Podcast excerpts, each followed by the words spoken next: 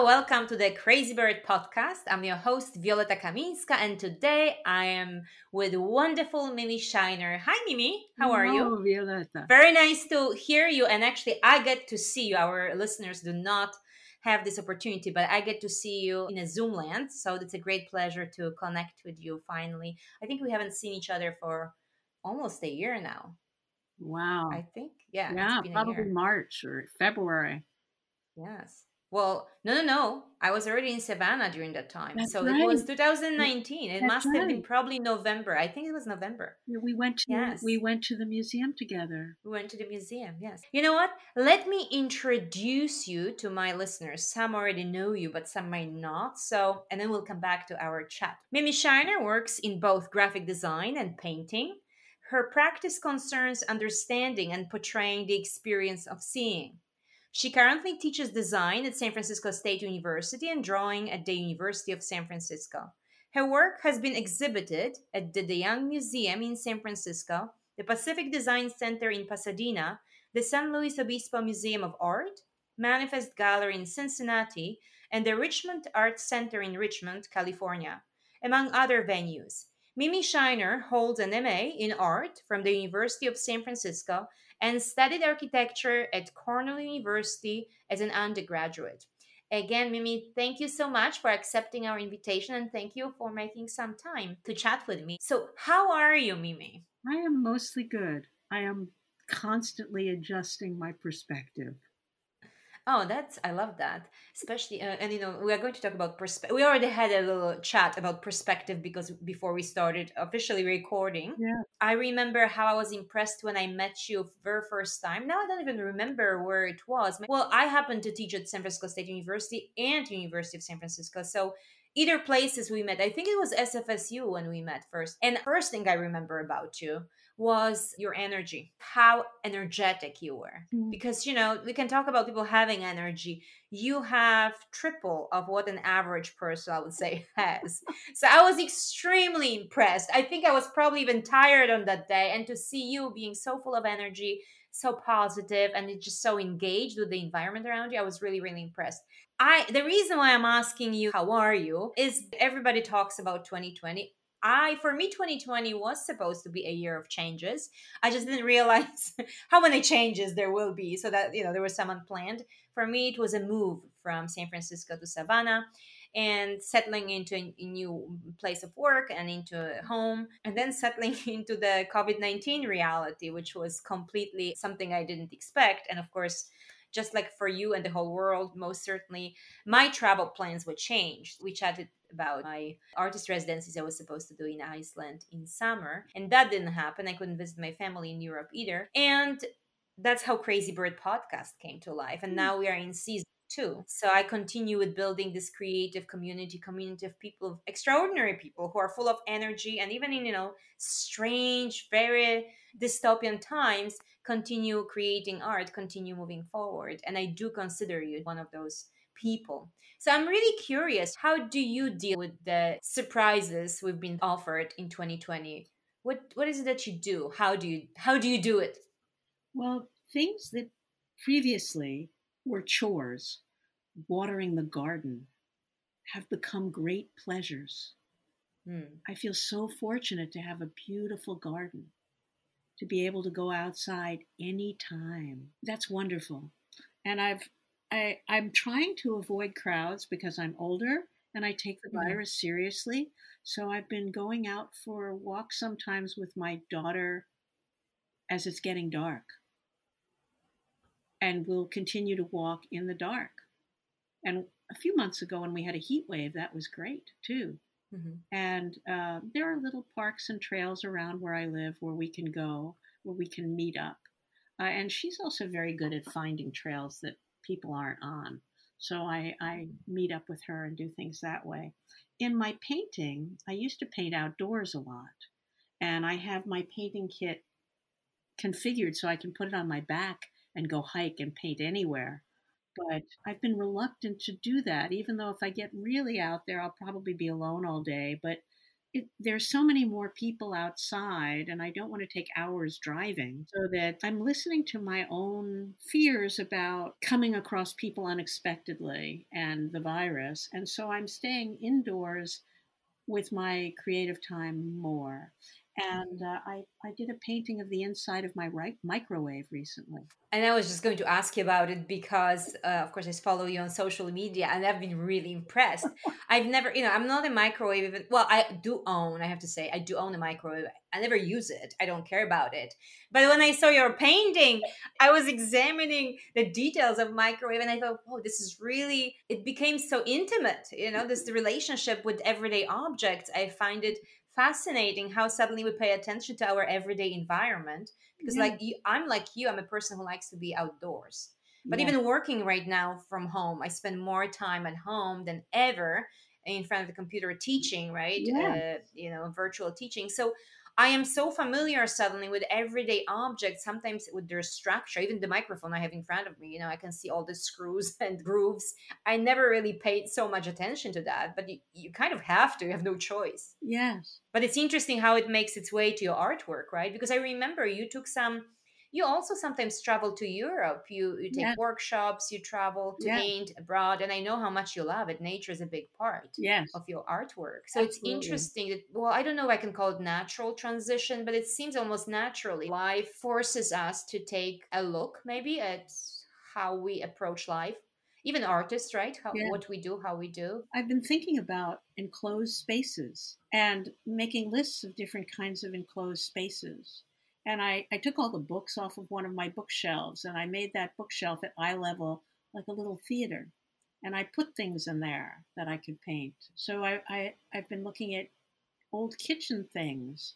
And I've been thinking maybe another painting I will do will be of the inside of a suitcase and just put some object in there. That's very metaphorical too, you know, suitcase travel where, you know, exactly is limited obviously. Well, not some seem to be still traveling a lot, but for most of us, we don't really want to travel exactly. at this time. I'm not usually so intellectual about what I paint. I'm usually just drawn to something I see and find something breathtaking, some moment of light or you know a changing season or a contrast in the landscape. I mean there's one painting i did of uh, these oil storage tanks that are owned by standard oil. To be safe they had burned all the grasses around them so the hills were black and the tanks were white and it was a heat another heat wave day and the air was hazy and I was just so taken by how it looked. I painted by the side of the freeway because of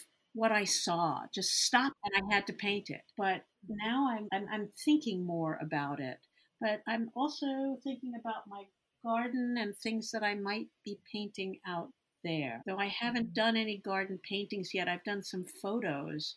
It takes me time to think about what I want to paint. I mean, I talked about painting those oil tanks, but I mm-hmm. saw them one day and I went back on another because I, I, I wait to see what sticks in my memory often. Mm-hmm. Memory, I think that's another, it's a good kind of word. I just thought metaphor, but memory. I think a lot of us rely on memory these days. Don't you think? The other day I had a conversation with a friend of mine. She said, You know, I remember, she said, I remember how I complained last year about not having time to sit at home and just relax and clean up the house or clean up clean my um, closet.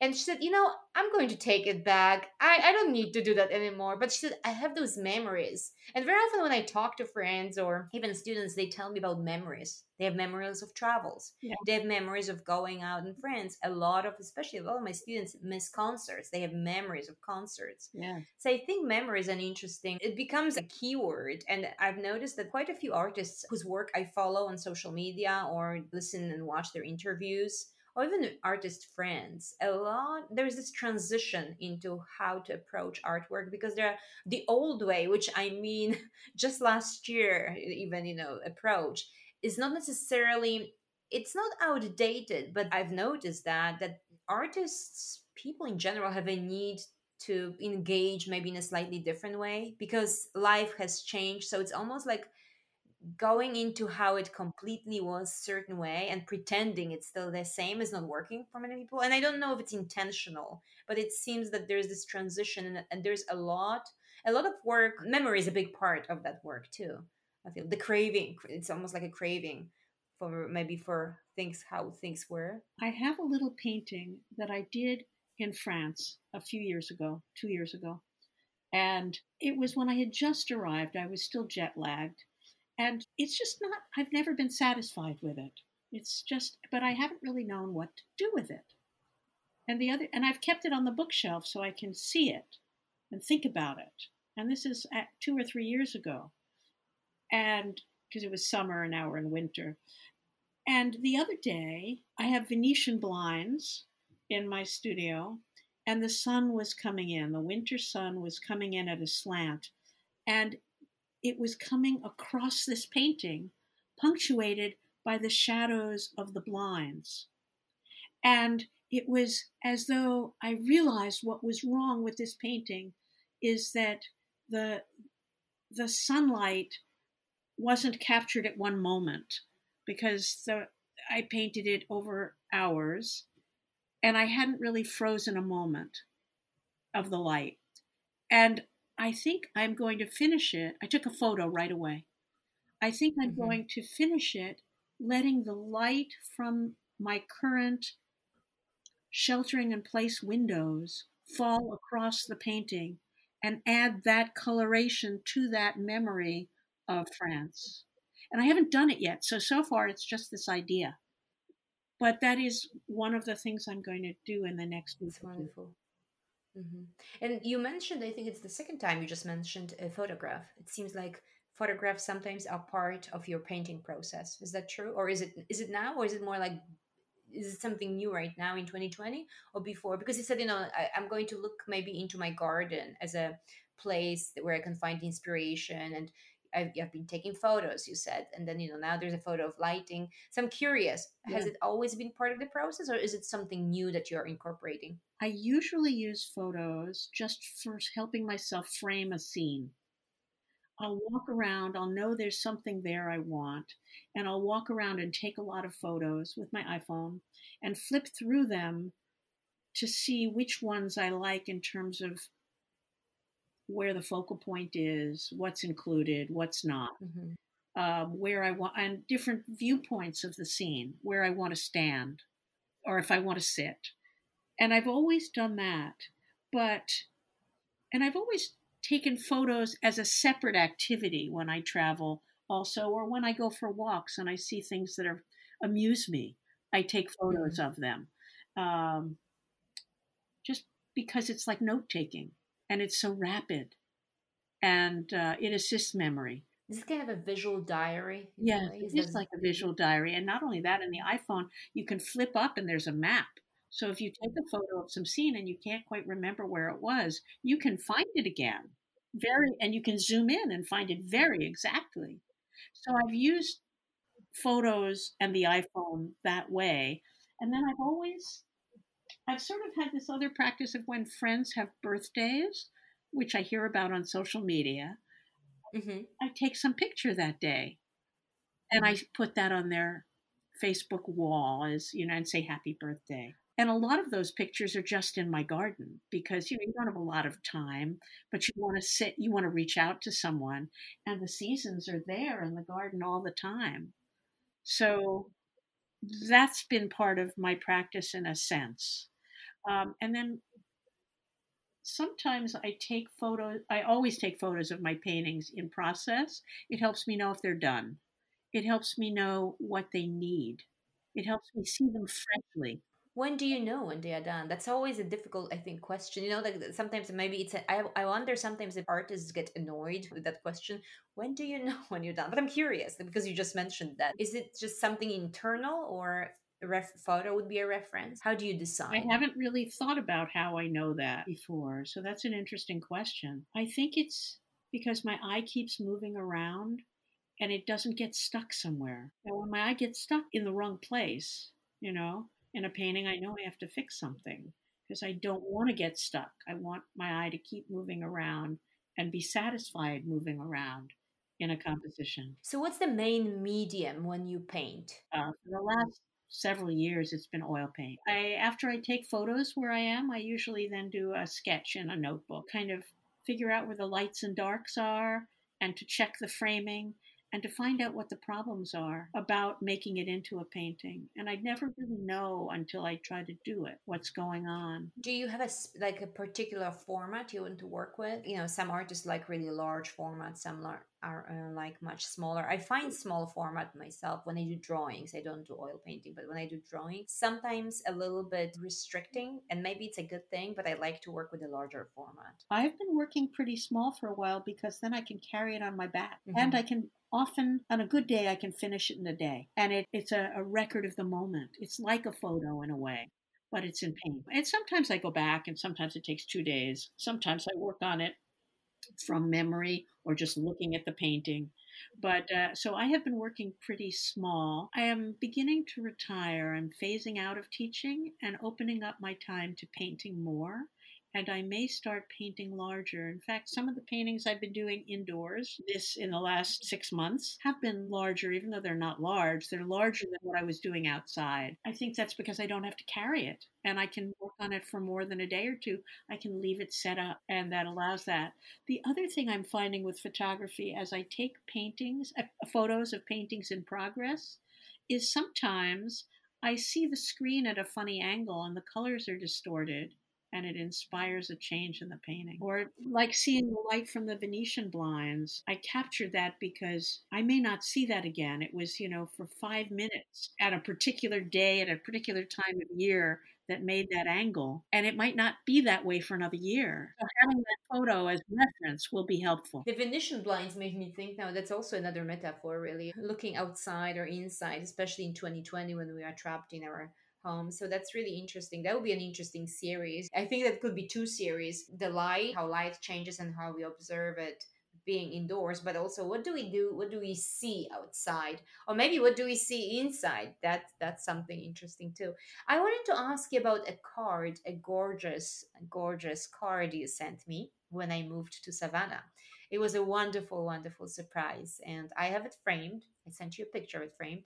And when I got it, first when I opened the card, well, I knew it was from you. I loved the card. I didn't look at the back. And I, because I didn't see that kind of work created by you, I didn't know it was your artwork. And then after I read what you wrote, I thought, wait, is that Mimi's artwork? Or did she buy this beautiful card for me because I love birds and it's just, it's the, this lush scene of trees and very, very uh, magnificent birds. It's like a jungle scene. I look at the back of the card and there's your name. It says it's your artwork. And I was so impressed because I had never seen, you know, that kind of work.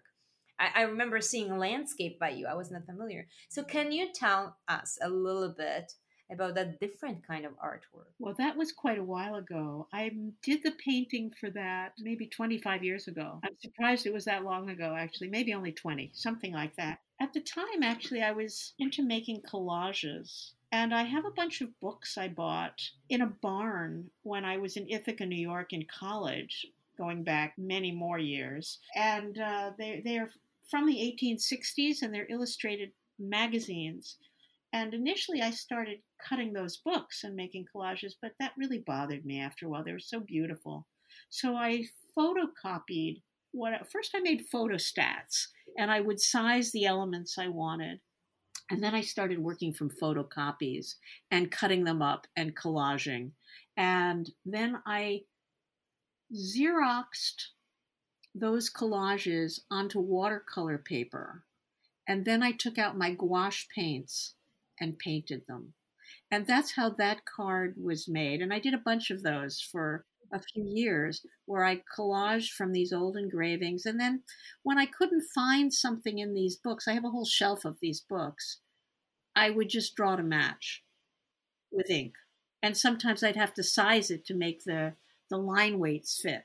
So this is a card, but was it the bigger size? Was the bigger size? No, that one is actually uh, that particular one was exact size maybe maybe 10% off but pro- i think it was actually exact size. I still have the original. So you know, um, we are talking about it obviously, and I'm sure that uh, our listeners can kind of get a sense of what we're talking about. Would you be okay with me actually sharing it on our Crazy Bird podcast sure. website? I'd be delighted. one of the images of your work. Wonderful. Okay, I, I will make sure to share it so everybody can see because it's such a beautiful work. I have had to play tricks on my mind all my life to become a painter because I could see as a child what a wonderful painting was, and I couldn't make one. And I was so upset by that, I didn't want to paint anything, but I had to paint things. So I did all sorts of tricks. Uh, when when I was learning to paint as a young adult, I discovered that I could see darkness and lightness, tones better in low light. You know, like if you if in the middle of the night you get up to get a glass of water, there's no color but you can navigate, you can see. So I started painting with just a candle in the next room and any ambient light that came in the windows. So you were just creative. You figured what worked for you and you used that. Well, it also gave me forgiveness. And I couldn't see the paints on my palette. I wouldn't put them out until I was in that condition, you know, in the lighting condition. And so then I could see on the palette that they were light or dark, but I couldn't tell if they were red or green or orange or yellow or purple or any color. And then I would do the painting for the day and I would set it somewhere and I'd go to sleep. And in the morning, I would get to see it. And it was shocking and it was wonderful. It was such a gift because I had forgiveness from my judgment. Mm-hmm. I think it's really wonderful. I've never heard such an explanation. I've never heard an artist talk about how they really started. Usually, when you hear somebody started painting, they were painting and they were painting. Well, collage was one of my ways to deal with that because it would make a bridge for me. So ever since it's been the it's been the painting because you you teach different classes still, right? Yeah. So does painting ever make it to your teaching? Because I know there's a lot of drawing, right? It was graphic design, so there's design work. Do you ever teach painting too? Well, I haven't really had that opportunity yet. I'm hoping that I will get that. In USF, I may get that opportunity soon. hmm I would love to take your class. Oh, I would love to paint with you Yeah. sometime. In a class. Well, that was the plan. Remember, that was the plan. We talked about it last year. That was the plan. It didn't happen. Well, Well, maybe someday we'll travel and paint together again. yes, I, you know. Savannah is has a lot of wonderful scenery. So I love your photos. I'd love to go painting near in Savannah. Oh yes, oak trees with moss hanging. Oh, I'm obs- completely obsessed with palm trees. So I've been doing sketches of palm trees, and I kind of joke. I just have a joke in my head. Really, I don't talk about it, but I have. I call this series a palm tree a day.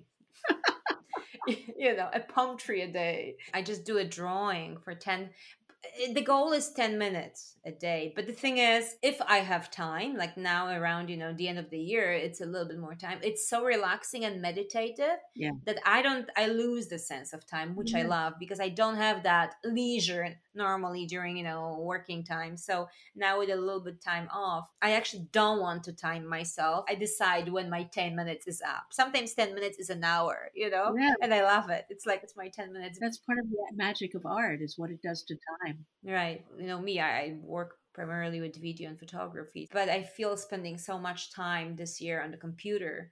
Really, I've been craving working with pens, and paints, just using my hands more. Yes. And again, it's nature. Yeah. It's, I'm bringing the palm tree into my apartment. You know, like you you have the you have the microwave right and the painting, and I have just, I, I do have a palm tree. It's my memory of a palm tree. I'm very obsessed with palm trees here and just nature in in Savannah and Savannah area. It's been my refuge going in, for my walks in the wilderness and seeing all the animals, birds, and being away from everybody, processing everything that has been happening, even if I don't understand what's happening, but also kind of that solitude that I crave. Can you get to a place where you're in nature without people around you in a short time? I drive How, how long do you have to drive? about 20 minutes. Oh, that's good. I- I love driving, and you know, we are not in the Bay Area, so mm. the traffic, you know, is not a traffic. Although I hear sometimes, and I joke about it when I hear somebody say, "Oh, you know, the traffic is really bad right now," and that means maybe four or five minutes you'll be driving slower five miles than usual. But mm-hmm. you know, so I joke about it. I'm like, no, that's not the traffic. I can I can handle that. So, and I, you know, I actually like that. It's my 20 minutes where I'm outside of my home. Yeah. While I drive to my wilderness, I already see great blue herons flying over my car. Very often there will be a bald Mm. eagle. I cannot imagine not being able to go on those walks. They're pretty addictive, and lately I've been doing it even early in the morning, and now it gets dark a bit sooner, so I have to be more careful so I don't run into an alligator. that that could be an option. Which I, I actually love alligators. I never thought I would love alligators as much till I moved them and I saw them. They're quite they're quite characters, I would say. Dinosaurs walking. I, I don't see them that much. There are certain places where I would have to go and look for them and find them, and I do occasionally, but at a distance. I keep my distance from alligators. It's a bit different than owls, I figured. well, Mimi, so. Maybe I would like to ask you the, our fi- final question. Do you have any plans for 2021? Anything art wise? Anything that you've been thinking about you would like to do? I'm going to cut back my teaching more, paint more, and uh, I think I'll also build a, a painting website. Mm-hmm. So, where our listeners can find your work right now? Are you on social media? Are you on Instagram? Where are you? Do you have a website? Instagram is the best way to see my work right now. Okay. And if you look up my name, uh, you will Mhm. find it. My, my Instagram handle is Okay. my name. Mimi Sheiner. Yes, M I M I, and the last name's a little tricky. S H E I N E R. Well, Mimi, it's been a great pleasure to finally chat with you. Last time, again, we saw each other at SF MoMA. I loved those hangouts at SF MoMA, grabbing lunch or early dinner and then seeing an exhibit. Yeah. I'm pretty sure we'll do it again, maybe 2021. That will be our another hangout. That would be wonderful. I hope to see you in Savannah. Maybe we can go and do some painting. That would be my great Yeah. pleasure. Thank you so much, Mimi. Thank you. Thank you so much, too.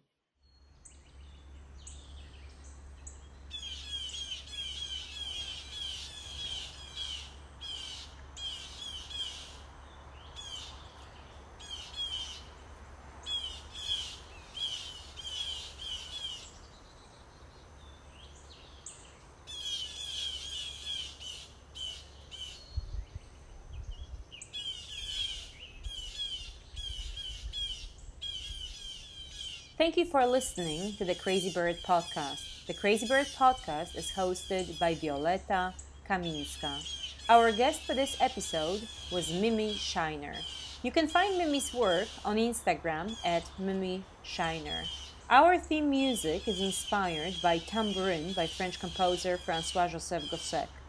The improvisation is performed by Agnieszka Kowali. Nature sounds were recorded by Violeta Kaminska.